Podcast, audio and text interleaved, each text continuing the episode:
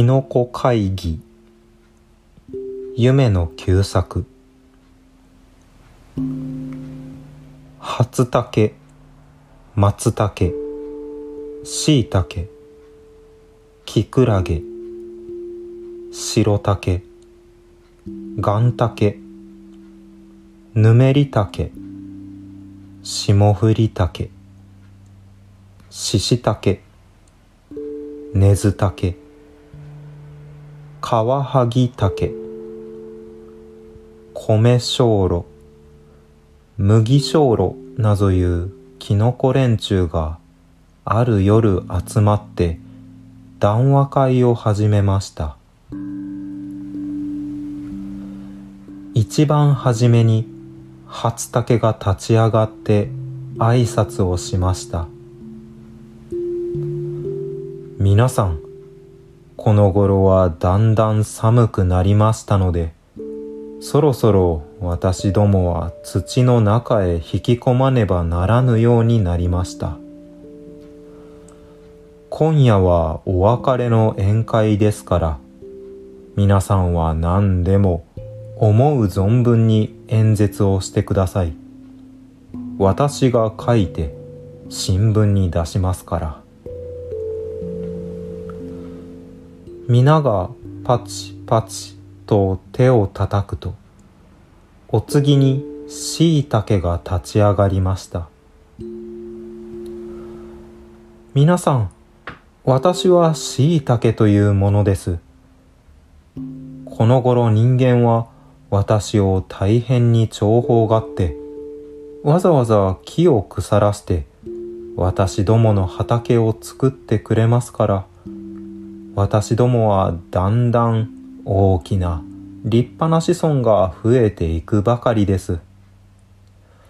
今にどんなキノコでも人間が畑を作ってくれるようになってもらいたいと思います。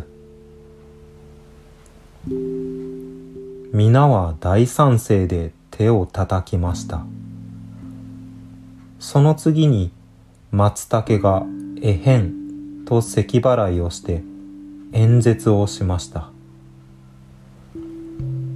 皆さん、私どもの務めは第一に傘を広げて種をまき散らして子孫を増やすこと。その次は人間に食べられることですが、人間はなぜだか私どもがまだ傘を開かないうちを喜んで持って行ってしまいます。そのくせ、しいたけさんのような畑も作ってくれません。こんな風だと、今に私どもは種をまくことができず、子孫を根絶やしにされねばなりません。人間はなぜこの理屈がわからないかと思うと残念でたまりません。と涙を流して申しますと皆も口々に「そうだそうだ」と同情をしました。するとこの時皆の後ろからケラケラと笑うものがあります。見るとそれはハエトリだけ紅竹わらじたけまぐそたけきつねのひともし。きつねの茶袋。なぞいう毒キノコの連中でした。その大勢の毒キノコの中でも一番大きいハエトリだけは大勢の真ん中に立ち上がってお前たちは皆バカだ。世の中の役に立つからそんなに取られてしまうのだ。役にさえ立たなければいじめられはしないのだ。自分の仲間だけ繁盛すればそれでいいではないか。俺たちを見ろ。役に立つどころでなく世間の毒になるのだ。ハエでも何でも片っ端から殺してしまう。偉いキノコは人間さえも毎年毎年殺しているくらいだ。だから少しも世の中のご厄介にならずに繁盛していくのだ。お前たちも早く人間の毒になるように勉強しろ。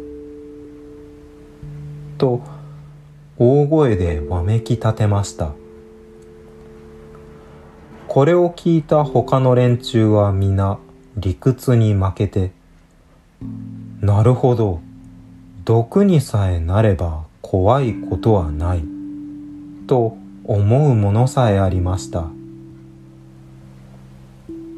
そのうちに夜が明けて、キノコ狩りの人が来たようですから、皆は本当に毒キノコの言う通り毒があるがよいかないがよいか試験してみることにして別れました。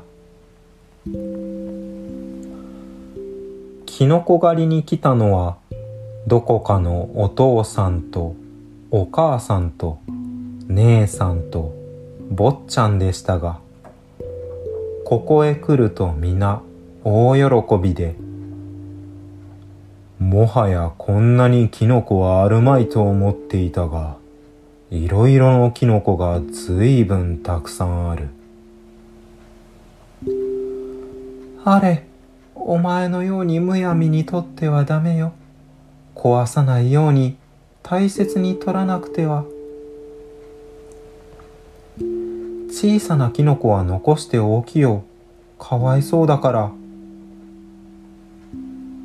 やあ、あそこにも、ほら、ここにも。